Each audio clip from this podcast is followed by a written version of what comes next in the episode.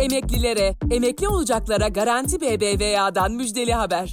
15 bin liraya varan promosyonun yanında ücretsiz havale, EFT ve fast fırsatı sizi bekliyor.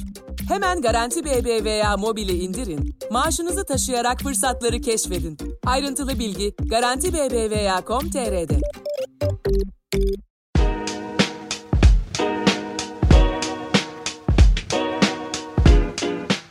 Hane Halkı Podcast programından merhaba. Ben Doğacan Orçoğlu. Ben Engin Karaman. Bu programda evimizin içine uzanan ekonomiye dair güncel konuların izini sürüyoruz. Hane Halkı Podcast programını kısa dalga.net ve podcast platformlarından dinleyebilirsiniz.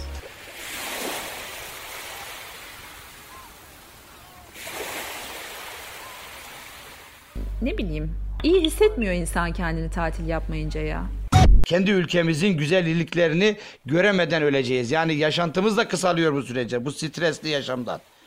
Hayatımda hiç Ege'ye Ege'ye gitmedim. Akdeniz'e gitmedim. Yani oraların denizlerine de girmedim. Ha, cimriliğimden, şuyundan, buyundan değil.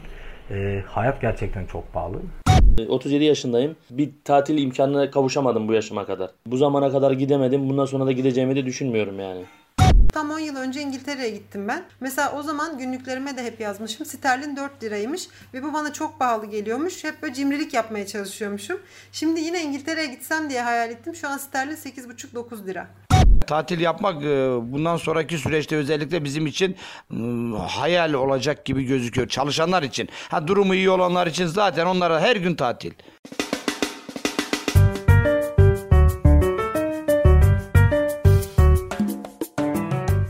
Lüks olarak gördüğümüz birçok şey aslında çok temel ve haklı insan ihtiyaçları.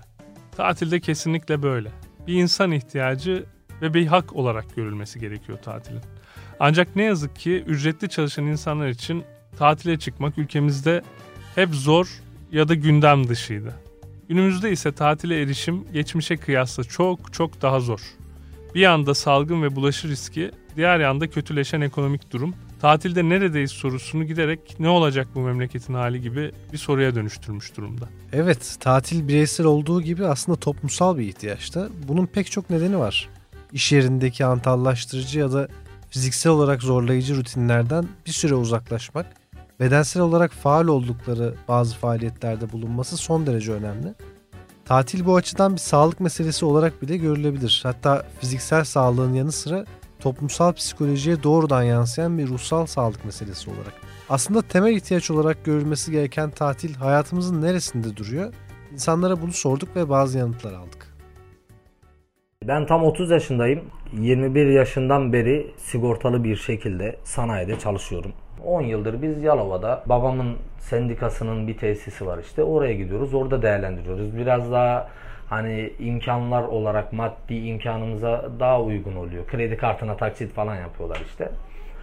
Bu şekilde. Aksi takdirde zaten yani bizlerin e, işte Ege'ye, Akdeniz'e veyahut da bir Kıbrıs tarafına gidip tatil yapma gibi bir durumumuz yok. Bir haftalık bile değil 4-5 günlük tatil paraları yani bizler için çok büyük rakamlar bunlar yani bu yarın öbür gün benim konuşmamı dinleyecek olup da ya ağlamayın kardeşim şudur budur diyebilecek insanlar için ben söyleyeyim anlatayım şu durumu. Benim babam 30 yıl devlette işçi olarak çalışmış. Hani sağ olsun bize de bir daire bırakmış. Hani ben kiracı değilim. Piyasada asgari ücretle de çalışmıyorum ben. Ama ben bu şartlara rağmen 30 yaşındayım ben. Hayatımda hiç Ege'ye Ege'ye gitmedim. Akdeniz'e gitmedim. Yani oraların denizlerine de girmedim. Ha, cimriliğimden, şuyundan, buyundan değil e, hayat gerçekten çok pahalı. KYK alıyorum, kredi alıyorum. İşte 3 ay birikiyor kredi ailemin yanında kaldığımda ya da bir şekilde dışarı fazla çıkmadığımda yazın. E, bu biriktiği zaman da bunun bunu harcayarak tatile çıkıyorum. Yani KYK kredisini bilen bilir zaten 500 lira bir şey. Onunla mümkün olduğunca hani işte e, şeye gidiyorsunuz. Dediğim gibi çadır atıyorsunuz. İşte lüksten çok kaçınarak tatil yapmaya çalışıyorsunuz. Ailemin yaşadığı yerin çevresindeki yerleri tercih ediyorum. Otobüsle gidiyorum. Belediye otobüsüyle. O zaman hani bir e, fazladan mali yükü olmuyor. Ve kamp tatillerini tercih ediyorum denize denize girebileceğim en yakın yerlerde en güvenli kendim açısından ve en ucuz tatil tercih ediyorum. 37 yaşındayım. Ee, toplamda 20 yıldır çalışıyorum hemen hemen. Araba parçası üretiyoruz. Hani düzenli bir tatile gittiğim hiç olmadı hiçbir zaman. Seneden seneye bazen köye gidebiliyorum anca. Bunu tatil yerine sayıyoruz kendimize. Bu zamana kadar gidemedim. Bundan sonra da gideceğimi de düşünmüyorum yani.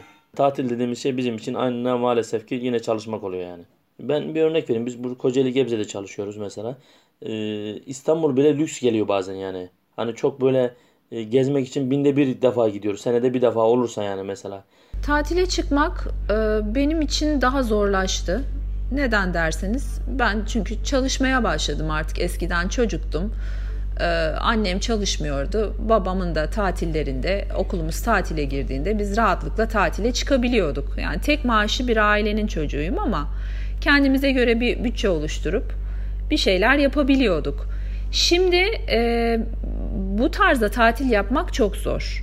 Ben 42 yaşındayım. Kendimden örnek vereyim. Yani biraz da hani birçok aileye göre de hani bir tık da durumum iyi. Çalıştığım fabrikada da durumlar işte sosyal haklar vesaire gibi şeyler bir tık iyi. Kaç defa bana tatile gittin veya tatil planı yaptın dede, dediğin zaman ben sana 42 yılda bir defa gittim. Onun haricinde tatil mi? Benim aklımın ucuna bile gelmiyor. Tatili bırak. Çocuklarımın gençliğinde yaşaması gereken ihtiyaçları ben onlara sağlayamıyorum. Ne tatili?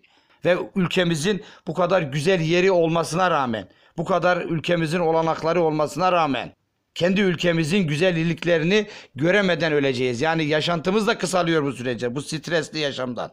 Yani var olanı yaşayamıyorsun. Yani bundan daha kötü bir zulüm olur mu insana?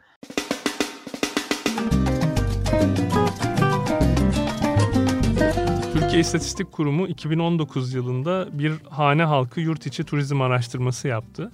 Ve burada aslında Türkiye'de insanların tatille ilişkisini ya da daha doğrusu ilişkisizliğini anlatan oldukça ilginç verileri kamuoyuyla paylaştı. Söz konusu araştırmada seyahatlerin ziyaret amacına ilişkin veriler kısmında şunu görüyoruz. Aynen okuyorum. Seyahate çıkış amaçları yıllık olarak değerlendirildiğinde %63,7 ile yakınları ziyaret birinci sırada yer alırken ikinci sırada %26,5 ile gezi eğlence tatil, üçüncü sırada ise %4,6 ile sağlık amacıyla yapılan seyahatler yer almış. Yani bu şu demek oluyor. Türkiye'de 2019 yılında en az bir defa seyahate çıkmış kişilerin yaklaşık dörtte üçünün gezi, eğlence, tatil ile ilgisi yok. bu duruma eşlik eden ilginç bir olgu da şu. 2018 yılında seyahat harcamaları 2017'ye kıyasla %14 artmış. 2019'da da önceki yıla yani 2018'e göre %21,5 artmış. Harcamalarda 2018 ve 2019'da sürekli bir artış var yani. Ne var ki seyahate çıkan kişi sayısında benzeri bir, bir artış yok hatta düşüş var. 2019 yılında ya da 2018 yılında yıl boyunca kaç kişinin seyahate çıktığına ilişkin veri bulunmuyor. Herhalde TÜİK İstatistik Kurumu burada çeyrek verilerini hesaplıyor. İnsanların en çok tatile çıktığı 3. ve 4. çeyrek verilerini toplasak dahi ki böyle yapınca bu dönemlerin ikisinde de seyahat etmiş kişileri iki kez saymış oluyoruz. Yani gerçekte olandan yüksek bir sonuç buluyoruz. Böyle yapsak bile 2019'da toplam 34 milyon 765 kişinin seyahati çıktığı ortaya çıkıyor. Yani Türkiye nüfusunun yarıdan fazlası tatil sezonunda evde oturmuş, seyahat etmemiş bile. Demek ki seyahat harcamalarındaki artışın nedeni alım gücünün, hane halkı gelirinin artması falan değil. Bilet ve konaklama fiyatlarının artması, tatil anlayışının dönüştürülmesi, tatilin ancak yüksek meblalar ödeyerek erişilebilir hale gelmesi. Birçok insan buna rağmen yine de tatil yapabiliyordu Türkiye'de. Ama örneğin paylaştıklarımız 2019 verileriydi ve akla şu soru geliyor. Peki 2020'de durum ne olacak? Yani salgın tamam doğrudan etkileri olan bir şey. Ee, ama bir de ekonomik durum var. Yani bunun ötesinde, salgının ötesinde ekonomi böyle giderse tatil acaba pek çok insanın anılarında kalan bir şey mi dönüşecek? Ee, burada tabii tatil konusunda atılan başka kazıklar var tabiri caizse. Ücretsiz izne çıkarmak ya da zorla izin kullandırtmak gibi araçlar bugün devrede. Dışarıya e, bir adım bile atamadığınız dönemde izin kullanmaya zorlanabiliyorsunuz. E, zaten evde oturduğunuz sürede izin kullanmaya e, zorlanmanız çok insani bir durum değil. Hiç insani değil. Bir de yani çok komik bir şey var buna eşlik eden. Bankalar tatil kredisi veriyormuş. Mesela ücretsiz izinle veya ücretli izinle evde geçirmek zorunda bir, kalan biri şey yapabilir mi? Mesela bankaya gidip ya ben tatil kredisi kullanacağım evde oturuyorum karantinada diye bir şey sorabilir mi?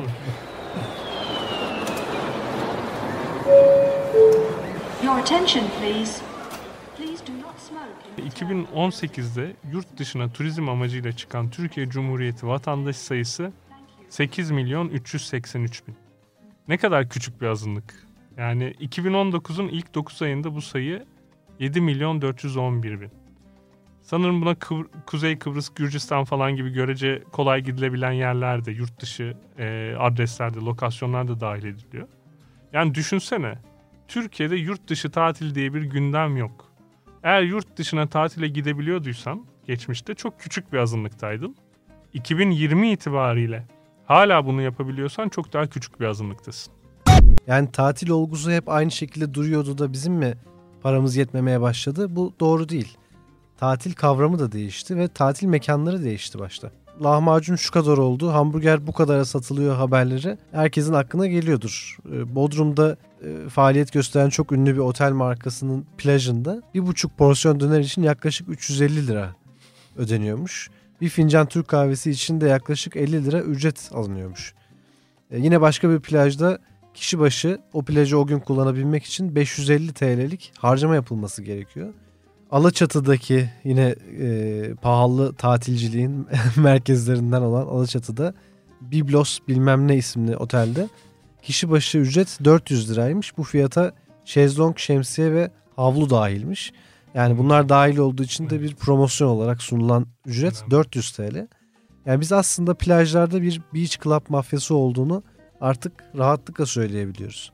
Buna en kesin ifadelerle değinenlerden biri akademisyen Anıl Aba olmuştu. Biz de kendisine tatil mekanlarının dönüşümünü sormak istedik. Bu dönüşüm tatile erişimimizi nasıl etkiliyor? Anıl Aba'dan dinleyeceğiz. Tatilin gittikçe ulaşılmaz olduğuna dair bazı görüşler var elimizde. Özellikle ücretli çalışanlardan aldığımız e, görüşler, sesler. E, gittikçe yıldan yıla daha ulaşılmaz bir şey haline geldiğini söylüyor tatilin.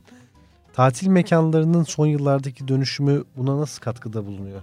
Evet, e, şimdi yani nüfusun %54'ü Türkiye'de tatile hiç gidemiyor. %95'i de yurt dışında hiç e, gidememiş e, gibi bir e, tablo var. Bu tabii Türkiye'deki yaşam standartlarının reel olarak düşük olması ve giderek de düşüyor e, olmasıyla da kısmen e, açıklanır. E, Diğer taraftan da e, dediğiniz gibi bu özellikle Ege ve e, Akdeniz e, bölgesindeki tatil mekanlarının e, değişimiyle, dönüşümüyle e, alakalı.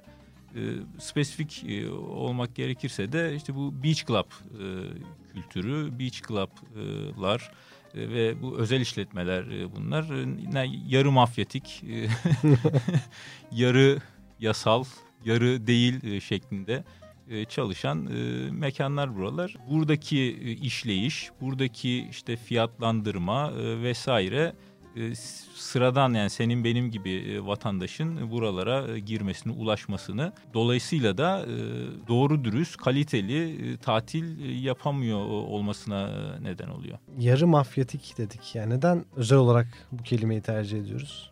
Şundan ötürü e, kıyı kanunu e, diye bir kanun var e, mevcut şu anda yürürlükte olan. E, Madde 5 şey e, diyor hatta e, okuyayım çok kısa. Kıyılar devletin hüküm ve tasarrufu altındadır. Kıyılar herkesin eşit ve serbest olarak yararlanmasına açıktır. Kıyı ve sahil şeritlerinden yararlanmada öncelikle kamu yararı gözetilir. Şimdi bu yani çok net bir şekilde kıyıların herkese ait olduğunu, eşit ve serbest olarak yararlanmasına açık olduğunu söylüyor kanun. Fakat bu işletmeler bir şekilde bu kıyıları kapatıyorlar. Yani bildiğiniz e, işte çit çekiyorlar, önüne güvenlik e, koyuyorlar vesaire ve e, bizim, sizin bizim serbest olarak yararlanmamızın önüne geçiyorlar. İşte girişte bilet kesip işte saçma sapan fiyatlar, yani 300 lira, 150 lira falan gibi mekanına göre fiyatlarla işte giriş şeyi satıyorlar.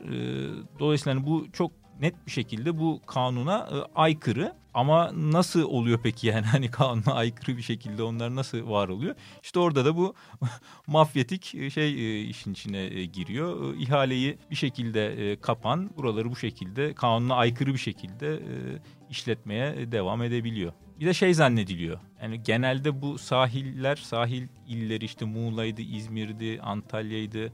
CHP belediyeleri olduğu için hani sanki böyle CHP'li belediyeler bu işi yapıyormuş, buna ön ayak oluyor, vesile oluyormuş e, falan gibi de bir e, algı var. Ama öyle değil. E, çünkü bu mekanların işletmesini valilikler aracılığıyla Ankara'ya bağladılar aslında. Hani bakanlıklara bağladılar. Dolayısıyla belediyeler hatta şöyle tam tersi belediye şunu yapıyor. Bu ihalelere valilik üzerinden açılan bakanlık üzerinden valilik aracılığıyla açılan ihalelere girerek belediye işte Çeşme Belediyesi ya da İzmir e, Belediyesi e, bu plajları alırsa eğer mafyalardan kurtarmış oluyor. Yani 300 liraya giriş ya da 250 liraya giriş yapmak yerine işte daha e, kendi maliyetini çıkartacak işte 20 lira 10 lira gibi sembolik ücretlerle halka açık karşılanabilir bir tatil şeyi sunuyor aslında e, hani plajlarla halk arasında bir e, gişe koymakla birlikte bu yerler turizmle o kentin ekonomisi arasında da bir aslında bir bariyer oluşturuyorlar diyebilir miyiz? Çünkü e, orada çok ciddi paralar kazanan bir takım insanlar işte mafyatik tipler var ama bulundukları bölgede koydukları hiçbir katkı yok. Tabii şimdi zaten bu kıyı kanununda e, yani son e, ifade şu. Kıyı ve sahil şeritlerinden yararlanma da öncelikle kamu yararı gözetilebilir, gözetilir. Şunu demiyor. Burada hiçbir işletme e, olmaz demiyor. Yani devletindir, kamunundur ama kamu yararı gözetmek kaydıyla hani burada ne, ne bileyim bir büfe açılabilir, market açılabilir işte ne, ya da işte şezlong, şemsiye hizmeti bunlar kamu yararı. Yani ben de tatile gidiyorum yanımda şemsiye taşımak işte bir şey taşımak istemem ya da bir karpuz almak isterim yani orada marketten falan. Dolayısıyla hani bunun olması bu şekilde ve e, makul fiyatlarla olması kamu yararıdır. Buna da çoğumuzun e, bir itirazı e, olmaz. olmaz. Ama hani bu mekanlarda hani giriş işte 150 lira, içeride bira 50 lira, 33'lük hamburger 80 lira, işte pizza 250 lira, ıstakozlu hamburger 350 lira falan. Şimdi burada böyle bir kamu yararı falan yok yani hani kamu yararından söz etmek e, çok güç. Burada işte zengin züppelerin gitti işte hashtagle e, sosyal medyada story attığı falan işletmeler bunlar yani. Kimileri diyor ki sosyal medyada madem şikayetçisiniz buralara gitmeyin. Şimdi bu formülle çözülecek gibi mi bu olay? Anlamak mümkün değil yani bu tarz e, yorumları. E, gitme kardeşim başka yere git. Başka yer yok yani. Hani zaten sınırlı sayıda. E, mesela Çeşme'de e, Ayayorgi koyu vardır. 6 tane beach club yan yana arada hiçbir mesafenin olmadığı şekilde o koyu çit çevirip kapatmışlar. Kaynak hepsi birbirine kaynak. Ayayorgi koyuna giremiyoruz şu anda. yani yani bu kıyı kanununa e, göre serbest bir şekilde erişimimiz yok yani hani dışarıdan falan böyle tekneyle yanaşıp gelirseniz öyle geçerseniz belki ama onun haricinde işte giriş 150 200 250 sezonuna göre. Dolayısıyla hani burada bir tekelleşme var. E, ondan ötürü e, gitme kardeşim başka yer mi yok? Yok yani hani Fethiye'de de galiba en son parasız girilebilen yer kalmamış diye okumuştum bir yerde geçen sene.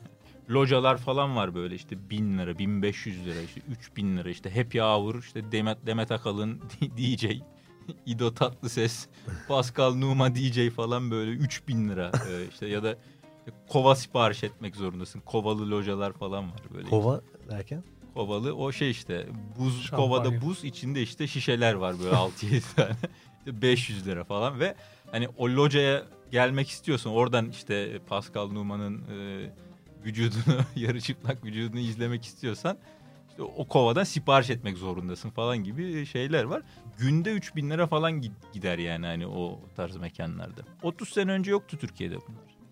Yani hakikaten 30 sene önce hiç yoktu. 30 sene yani 10-15 sene önce de böyle tek tük falan vardı. Yani bu kadar böyle iyice baştan sona sahilin kapatıldığı falan şeyler yoktu. Yeni yani son 10-15 yılın şeyleri hakikaten şeyi anlayabiliyorsun. Çok büyük bir gıda tekeli işte bir takım bizim gibi ülkelerde ne yazık ki lobi faaliyetleriyle falan e, bir takım ekonomik zorlarla işte şeker fabrikalarını kapattırabiliyor mesela ama yani beach club'ların Türkiye'de gerçekten bir takım yani kanunların üzerinde olabilecek bir lobiye dönüşmesi herhalde bizim ülkemize ait bir saçmalık değil mi?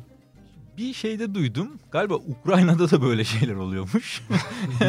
evet, dünyada tek tük var yani hakikaten. Zaten yani yine bize benzeyen ülkelerde bize benzeyen e, iktidarlar da bize benzeyen işte e, ekonomik e, mafyalar hani bu işleri e, çeviriyor. Yoksa hani e, gelişmiş Avrupa ülkelerinde e, falan hani e, rastlanmıyor bunlara pek. Teşekkür ederiz. Ben teşekkür ederim. Teşekkürler.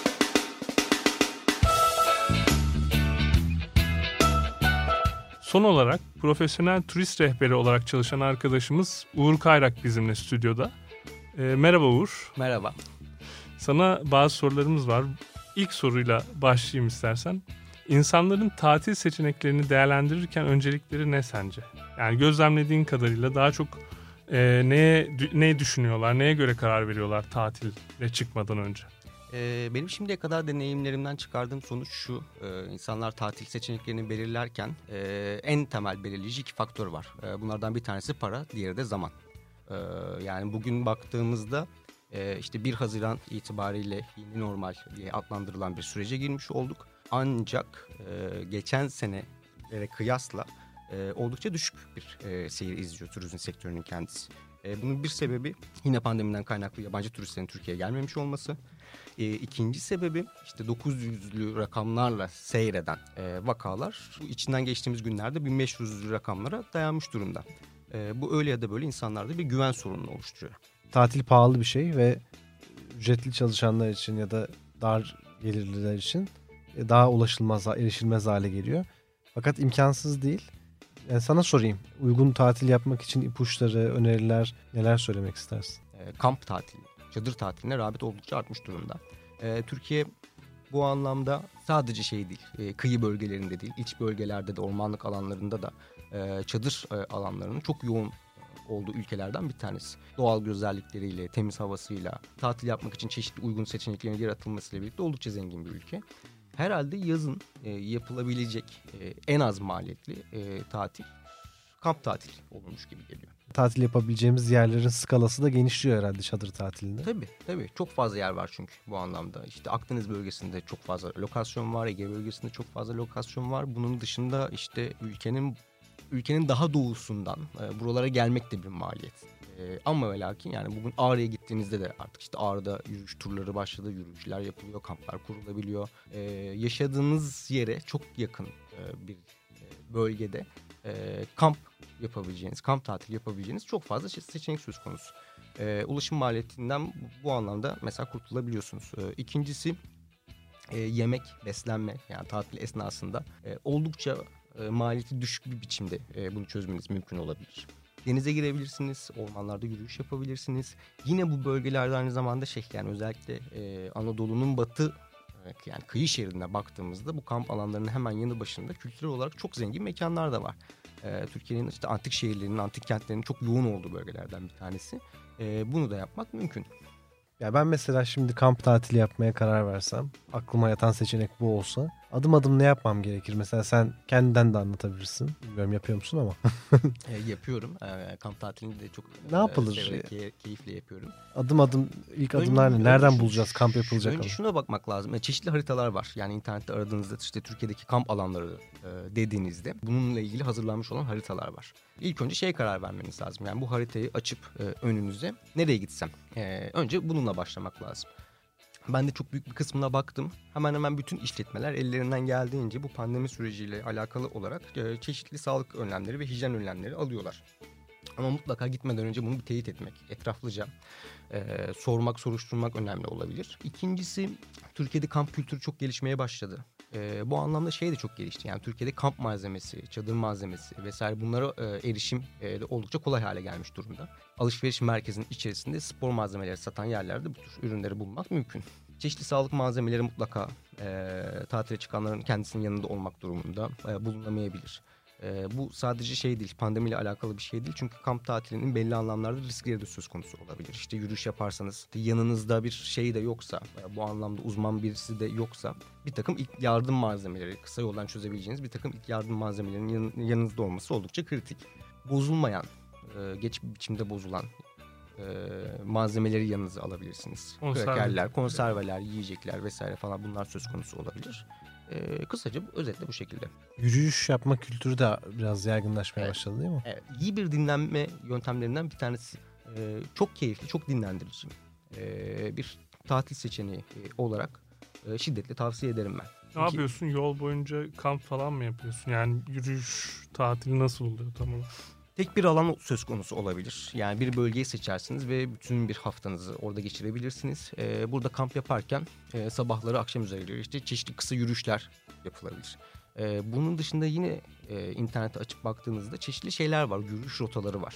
A noktasından e, B noktasına kadar işte bir hafta boyunca işte 60-70 kilometre mesafeyi kat edebileceğiniz e, bir güzergah da yapmanız mümkün. Özellikle işte son dönemlerde Likya yolu, Karya yolu işte bilinen, popüler olmaya başlayan insanların tercih ettiği e, yürüyüş e, tatillerinden, kamp tatillerinden bir tanesi oldu. Burada şey kritik ama yani bu tür yollarda bir rehberle çıkmak, orayı bilen, iyi bilen, o yolları bilen çünkü kaybolma ihtimaliniz de söz konusu olabilir. İşte çeşitli kazalarla karşı karşıya kalabilirsiniz. Coğrafyayı bilen birisiyle e, bu tatili gerçekleştirmek oldukça kritik. Millet dinlenmeye gidiyor sen yürütüyorsun abi 60 kilometre diyorsun doğru mu? bir hafta dedim canım. Yürümek de bazen dinlendirir. Üç Doğru. ay boyunca fazla oturdum. Rehberin rolünden bahsettin. Ee, aslında şöyle bir şey de var. Tatil biraz doğayla e, girdiğimiz tek taraflı bir ilişki olarak da algılanıyor. Yani gidip ondan yararlanacağız. İşte denizden, kumdan yararlanmaya gidiyoruz. Ne kadar faydalanırsak kar gibi düşünülüyor. Ancak gidilen yerle ilişki kurmak gibi bir seçenek de var. Oranın halkıyla, orada oturan işte sakinlerle ya da kültürel bir gezi ise o kültürel öğeyle temas kurmak. Bunun için de tabii ki rehberin rolü ya da önceden yapılan hazırlıklar önemli hale geliyor değil mi? Tabii yani e, şey de gelişti Türkiye'de yani e, rehberle birlikte gezmek, e, rehberin e, katıldığı bir tura katılmak e, oldukça, son dönemlerde oldukça e, yaygınlaşmış durumda. Az önce bahsetmiş olduğum gibi işte Likya Karya yolunu mutlaka orayı bilen bir rehberle gezmek e, o tatile çok daha başka anlamlar katacaktır. Orada yürüyüş esnasında çeşitli köyler olabilir. O coğrafyada yaşayan insanların kültürleriyle, yaşam tarzlarıyla, yaşam biçimleriyle alakalı bilgi edinmek sizin yapacağınız tatilin niteliksel olarak epey bir sıçradır. E, ikincisi yine bu bölgede e, Türkiye'nin çok önemli kültürel e, mirasının mekanları da söz konusu. Bu mekanları iyi bilen, e, bunu çeşitli olgularla açıklayabilen bir rehberle gezmek o tatili e, bu anlamda çok daha keyifli, nitelikli e, bir hale sokacaktır.